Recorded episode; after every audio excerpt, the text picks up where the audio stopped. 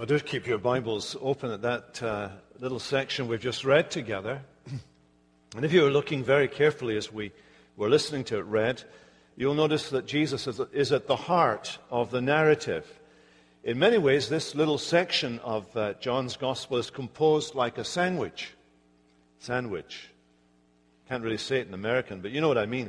A sandwich, two bits with something in the middle. So the woman is at both ends. She's the top and the bottom of the, of the narrative. Both the woman in, uh, at the beginning, her impact, the impact of her words at the end. And then in the inside, there's an explanation that explains the, the beginning and the end, the top and the bottom of the sandwich, if you like.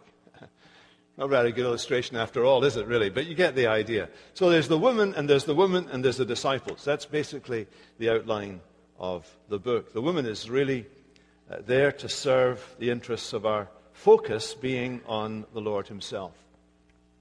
Now, our Lord, let me fill you in in the background, has, has introduced this woman of Samaria. And both of those elements of that description are absolutely vital to your understanding.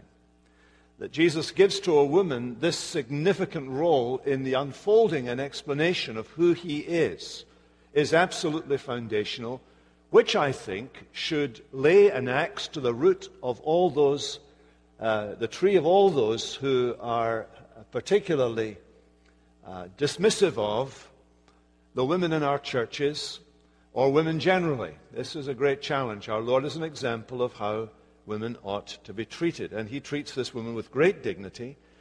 Uh, his disciples, however, don't get, quite get that point, as you will see in a moment.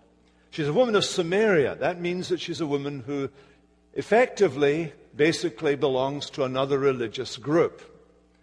And so she's an outsider. She's not a Jew, she's an outsider. So she's an outsider and she's a bit of a problem as far as uh, the moral case against her is concerned as well. So our Lord has been introducing this woman, this woman of Samaria, to profound theology. We started at verse 24 in order to put that in its context. Profound theology. It's very, it's this is higher than he said anything that Jesus has said to his disciples so far. This is more than Jesus has said to any Jews so far in his introduction of himself. You know, there is, uh, just in passing, there, there is nothing here in this story that adds any weight to that usual kind of evangelistic approach we have that the outsider needs something so simplistic and basic if they're going to understand and believe. Jesus apparently did not subscribe to that point of view. Here he is talking to a complete outsider. She doesn't know the, most of the Hebrew scriptures. She doesn't know anything really from the end of uh, the first five books of the Bible, the Pentateuch. And yet Jesus freely quotes from those pits as he's speaking to her, because, of course, he's addressing us as well through addressing her. He introduces her to deep theology. He takes us into the very nature of God, that God is spirit. Not only that, but as we saw last time, he also gives us, her an insight into the Trinity of God. That we are to worship God, the God who is there, as Father through the Spirit and in truth. And although she couldn't put it all together, and probably the disciples hearing this repeated by the woman to him, to them, perhaps afterwards, in these two days they spent with the Samaritans after this event, it probably made no sense to them either, but Jesus has been communicating this to this woman. It's a, an amazing revelation. We keep coming back to it. The church keeps quoting it. The church keeps studying it because it is such an important insight into the nature of God. Well, the woman, having been confronted with this high theology, reaches out. I think she's reaching out to the truth. Notice what she says in verse 25. The woman said to him, and I think this is a, this is a statement designed to tease out of Jesus more of what he is doing here and why he's speaking to her. The thing that surprised her right at the very beginning.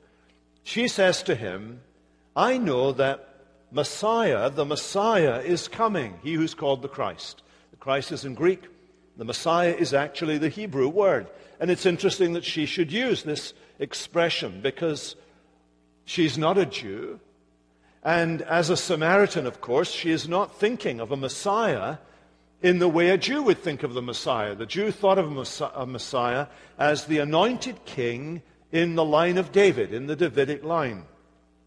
She expected a Messiah equivalent called the Taheb, who was a prophet like Moses. You remember Moses predicted this in Deuteronomy. God says to him, I will raise up a prophet like you. I will put my words in his mouth, and he shall speak them to them all that I command him. And in the, in the creed of the Samaritans, the fifth article in the Samaritan creed was that God was going to send a Taheb, a prophet like Moses. But she uses the Jewish word, Messiah, here. Maybe she's translating for Jesus the way I translate for you from English into what you speak. Uh, she was doing that for Jesus. She was saying, uh, you know, you maybe don't know the word Taheb, so I'll use the word you're familiar with, the word Messiah. And uh, that was good. Now, what were they expecting? What was in her mind when she uses this word Messiah? I've said they expected a prophet like Moses. Therefore, they expected a prophet who would teach them the law. And in many ways, Jesus fit that profile in her experience of him. Using this Jewish title and calling him the Messiah, she says this. She says that when the Messiah comes, the Taheb comes, he will teach them all things. Now, why, why does she say that? Well, she says that because Jesus has just told her something that she knows is mind blowing. It's an amazing thing. It's a theological heavyweight subject that Jesus has just introduced. And she, she senses in what Jesus is saying, whether she understands everything that's involved in what he has said, that he is teaching something that is, that is taking her further and taking everybody further into the nature of God. He's taking them further, closer to the truth. And so she says, when the Messiah comes, he will teach us all things. It's almost like making a statement that requires Jesus to make a response to the statement. It's as if she's saying to him, This sounds very like what the Messiah will do when the Messiah comes. He will lead us into all truth. In fact, she has come so close to the truth that Jesus doesn't correct her, doesn't modify in any way her statement, but he takes what she says, accepts what she says as true in as far as it goes, and spells out the whole truth for her in this very clear way. Look at this at verse 26. Jesus said to her, I who speak to you,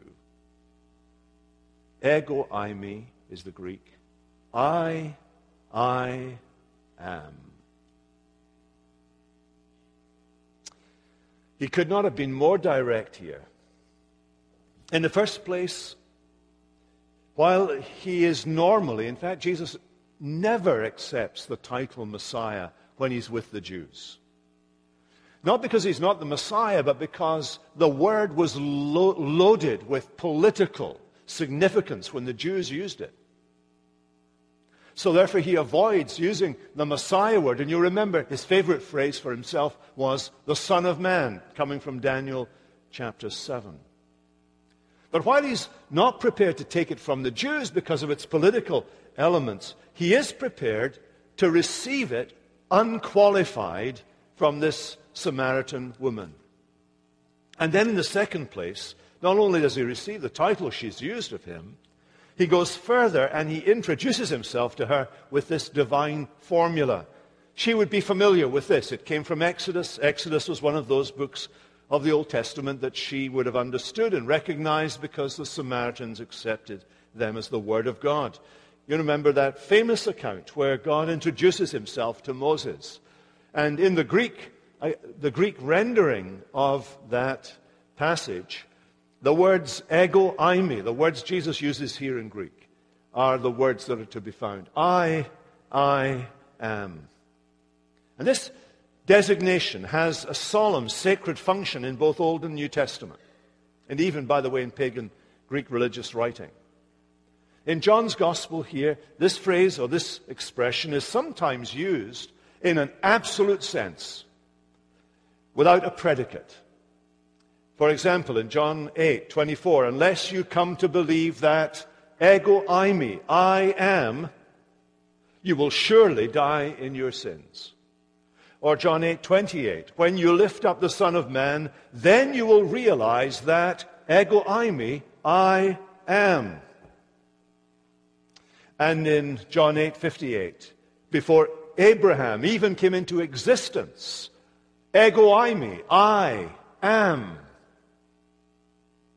Sometimes the words ego eimi are connected to some messianic prophecy of what the Messiah would be or do.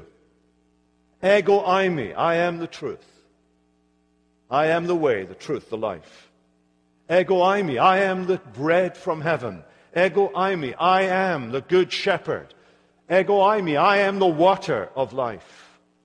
In other words, all of these things the Messiah was to do and to be, they're captured and they're, they're grasped by the Lord Jesus to himself. What does he say to her? I who speak to you, I am. I, I am. Everything to do with salvation can be described. All its expectations are connected to him. He is their subject. He is their object. He is their fulfillment. He is their truth. I, I am. But we can go further.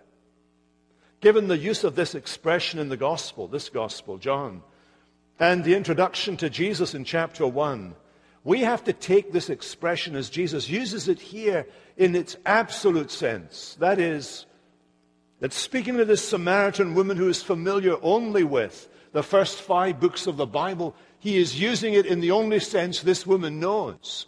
That is, she only knows this expression in the way in which it's used in the book of Exodus, where it is the designation, it is the name that God gives to Moses. You remember that great event at the burning bush. And God reveals himself to Moses in the bush, and he comes and he speaks to Moses and tells him to take his sandals off and to remember it's holy ground. And God addresses him and and sends him, tells him he's sending him back to Egypt to deliver the people of God. And Moses says, Well, whom shall I say sent me? God says, I am that I am. What is he saying there? He is saying, Go back to these people. He says this. God says this to, uh, to Moses. Yahweh says this to Moses. Tell them, I am is sending you. Ego, eimi, I, I am, is sending you to them.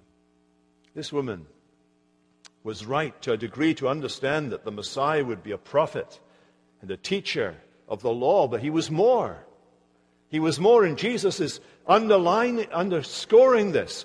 He is making this unequivocal revelation that he is Yahweh, that he is Jehovah, that He is the Lord, that He is the creator of Israel, that He is the Lord of hosts, that He is the Holy One of Israel. He is I am. And do you see? He is making this revelation, first of all, to a woman, an outsider, and a stranger. Jesus is the Messiah, and the Messiah is Jesus and the identity of the Messiah, the one sent by the Father, and the way of salvation that he brings and all the other offices that he occupies, and the whole process by which people come to God and through whom uh, come to know God as he's manifested in Jesus, is all tied up with this revelation. He is the Messiah promised to the Jews. He is the Messiah from the Jews. He is the Messiah for the Samaritans as well as for the Jews. That's why the church has to teach from the whole Bible and not simply concentrate on a few gospel texts. If it's going to correctly and co- cogently and coherently present the Messiah to the world. You need the whole Bible, really, to get to know who Jesus is. Well, so much for the woman and Jesus' revelation to her. Well, you can always depend on the church to spoil the party.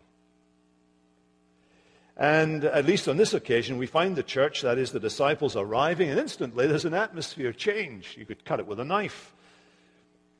They're very possessive of Jesus. They're pretty annoyed to find that he hasn't had the nap they'd hoped he would have while they went to get some food.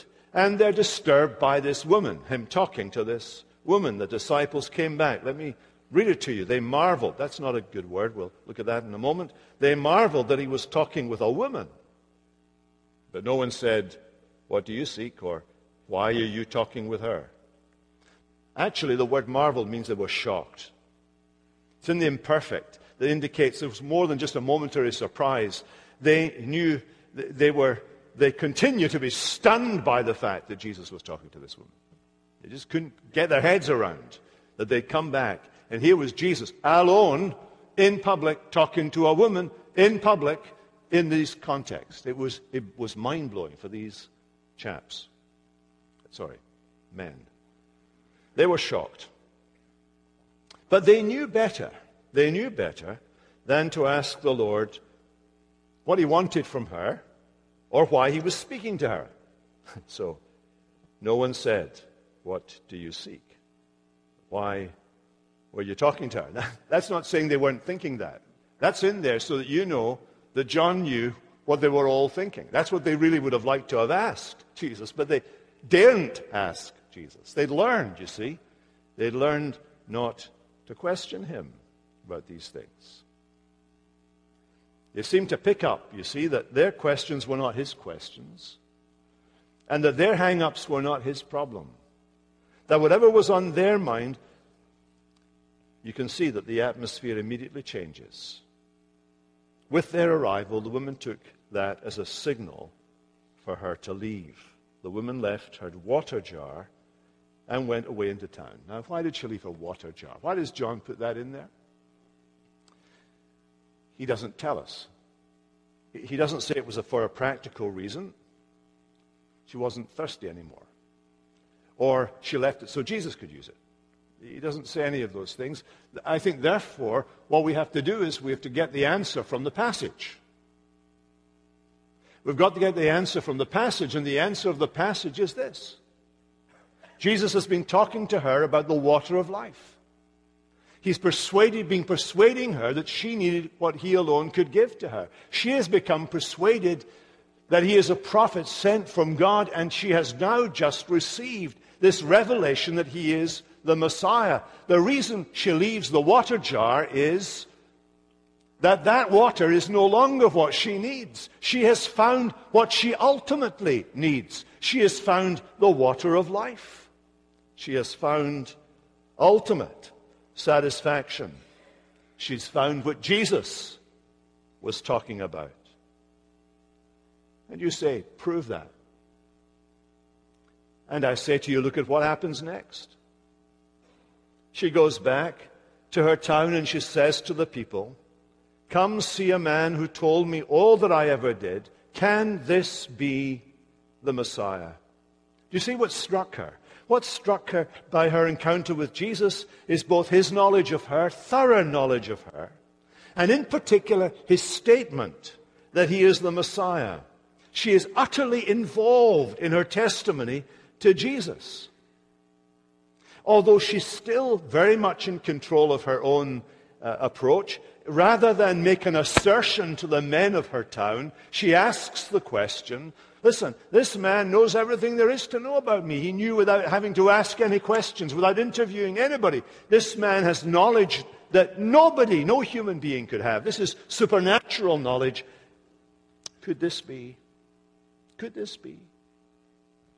She is so persuasive that they are convinced that she is dead serious. I mean, this woman was not a popular woman, at least not among the women. But she, she is so persuasive that the people in the town, do you notice in verse 30, they went out of the town and were coming to Jesus. She is an outstanding witness, this woman. An outstanding witness. Because a miracle has occurred in her life. She has met Jesus. She has met one man who was not in it to get something from her. One man in all the encounters she had had with men who was not out to rob her of anything or use her for his own satisfaction. One man who had come to give generously the water of life to her. And it's as if the Holy Spirit came to this woman and said in her heart what the Holy Spirit says in our hearts who comes to us and he says to you as a sinner, Will you as a sinner have this man to be your Savior and your Lord? And she had said, Yes, I want him as my Savior and as my Lord. This woman gives a clear testimony to the one who had come to that well in Samaria looking for a worshiper for his father and he'd found her. From heaven, he came and sought her to be his holy bride. With his own blood, he bought her, and for her life, he died. That's what Jesus does. Now, in the middle of the segment, we have the disciples back at the well. Meanwhile, back at the well, Here's this interesting exchange taking place, which has all the indications of an eyewitness account. And once again, we're confronted by human blindness to the work and the will of God. You know, there's, if you, if you look at the previous chapters and, and read them again to here, you'll notice this happens a few times. Jesus says something and people don't understand him. I will raise this temple in three days, he said. They respond, It took 46 years to build this temple. They just didn't get it. You must be born again, he said. Oh, how can a man be born, enter into his mother's womb again, and be born again? He says to the woman, I will give you living water. She says to him, You don't have a bucket. He says to his disciples, I have food to eat you know not of. They turn round and they say to each other, who brought him a McDonald's sandwich? They don't get it. Over and over again. People don't get it. Jesus says something, they don't get it. At the beginning, when he talked to the woman, what he meant by water and what she meant were two different things. And so here, that is what the disciples meant by food and what he meant by food were worlds apart.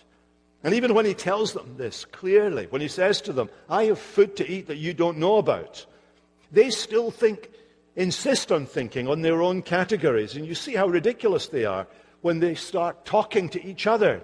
Okay? They don't talk to him, they talk to each other. The disciples said to one another, Has anyone brought him something to eat? Duh. I mean, this is an example of a phenomenon we find throughout John's gospel where the disciples keep misunderstanding Jesus until the resurrection and the Spirit come. They don't, they don't understand his words.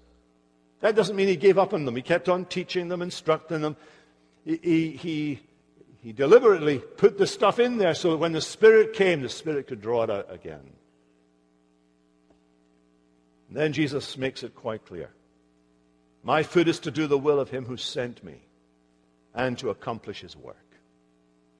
He's telling them that what gave him the greatest meaning, the deepest fulfillment, the highest joy was to complete the mission the Father had given to him. This mission, this gift, this goal set before him determined his whole existence. This aim is both, notice, his Father's will and the Father's work. It is both the plan of God and the accomplishment of salvation. This is what Jesus has in his mind.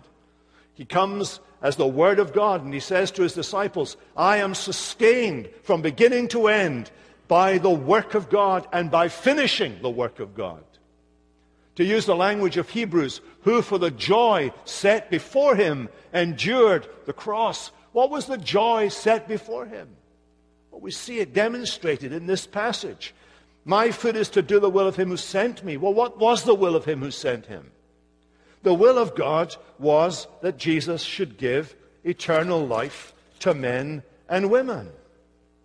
In chapter 6, verse 39, this is the will of him who sent me, that I should lose nothing of all that he has given to me, but raise it up on the last day. Or John 12, the Father who sent me has himself given me a commandment, and I know that his commandment, that is his will, is eternal life. Or these words, John 17, this is eternal life, that those who know you uh, the only true God in Jesus Christ, whom you've sent. You have given him authority over fle- whole flesh that he might give eternal life to all those you have given to him. The will of God was that Jesus give eternal life to people. How was he going to do that? Well, he was to go do that by going to the cross. The mission was to go to the cross, to be crucified, dead, and buried, and raised on the third day, in order that a woman of Samaria might have eternal life. The Father, the Son, the Spirit conspiring together to produce worshippers of the Father, involving the work of the Son. And that's the basis then for the metaphor that Jesus now uses to his men. Do you not say, There are yet four months, then comes the harvest? Look, I tell you, lift up your eyes and see the fields are white for harvest. Perhaps they lifted up their eyes and they looked beyond Jesus and they saw coming down because we've already been clued into what's been happening. Verse 30 They went out of the town and were coming to him. As, as they speak to Jesus, they see these people coming to him. As they lift up their eyes and they look at the fields, they see in the fields the white robes of the people coming down the hill to Jesus. Lift up your eyes and see that the fields are white for harvest. He's saying to the men that he is so free, so sovereign. He's not at all dependent on the normal rules of life. He's not dependent on the usual four months it takes between sowing and reaping. He collapses sowing and reaping into one event. Because God can do that kind of thing that you and I can't do. The prophet Amos had prophesied, Behold, the days are coming, declares the Lord, when the plowman, the sower, shall overtake the reaper and the treader of the grapes, him who sows the seed, and the mountains will drip sweet wine, and all the hills will flow with it. Jesus is saying to his disciples that this is the beginning of those days. He's saying to the disciples, I am the Messiah. I bring the messianic age. It has begun with me. And already I am reaping eternal life. I've spoken to this woman. And already you can see there is going to be eternal life, that the sower and the reaper might rejoice together. He's collapsing, sowing, and reaping together in one event as a foretaste of the joy that Amos talked about and that they were going to experience. And so Jesus concludes by saying to the disciples, I want to draw you into this work. This work involves this one sows, another reaps. I send you now to reap. Here they come. See them coming towards you. Now it's your job. You go talk to them. You minister to them. You meet them. You speak to them. You do the reaping. You get to be part of this great work. But know this others did the work first. Who were the others? Jesus and the Samaritan woman. Jesus has been sowing with his word in the heart of this woman in this eternal life now.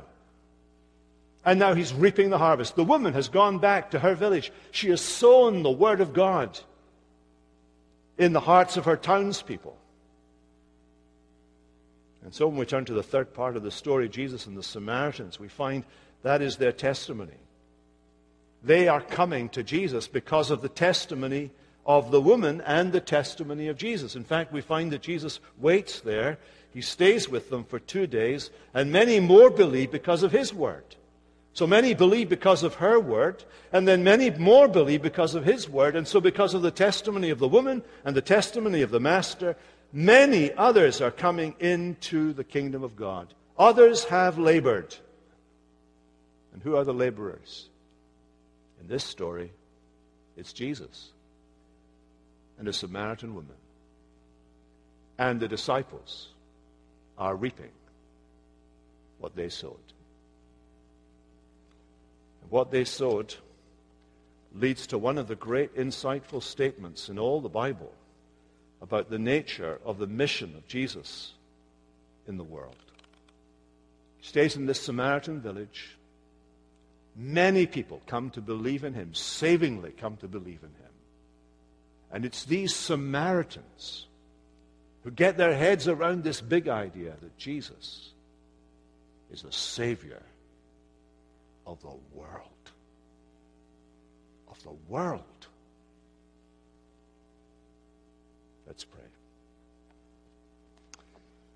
Father, we thank you that uh, today there are many sowers and reapers. Many of us, in ordinary conversation, in the way we talk to our friends, and use opportunities that come naturally in the flow of life, sow the seed of your truth in people's minds. Often we don't see that bring forth fruit. Often someone else has to come along at some other juncture in their life and sow another seed or water it. But we thank you that somewhere in the world somebody is reaping a harvest that we have sown that we don't know anything of. And one day, when the harvest is brought home, the sowers and the reapers will enjoy and rejoice together that there is a great harvest for the kingdom of God. Would you encourage us, Lord, in our little small corner just to be who we are and to speak what we can, believing that you can use that to complete your gospel harvest. We pray in Jesus' name.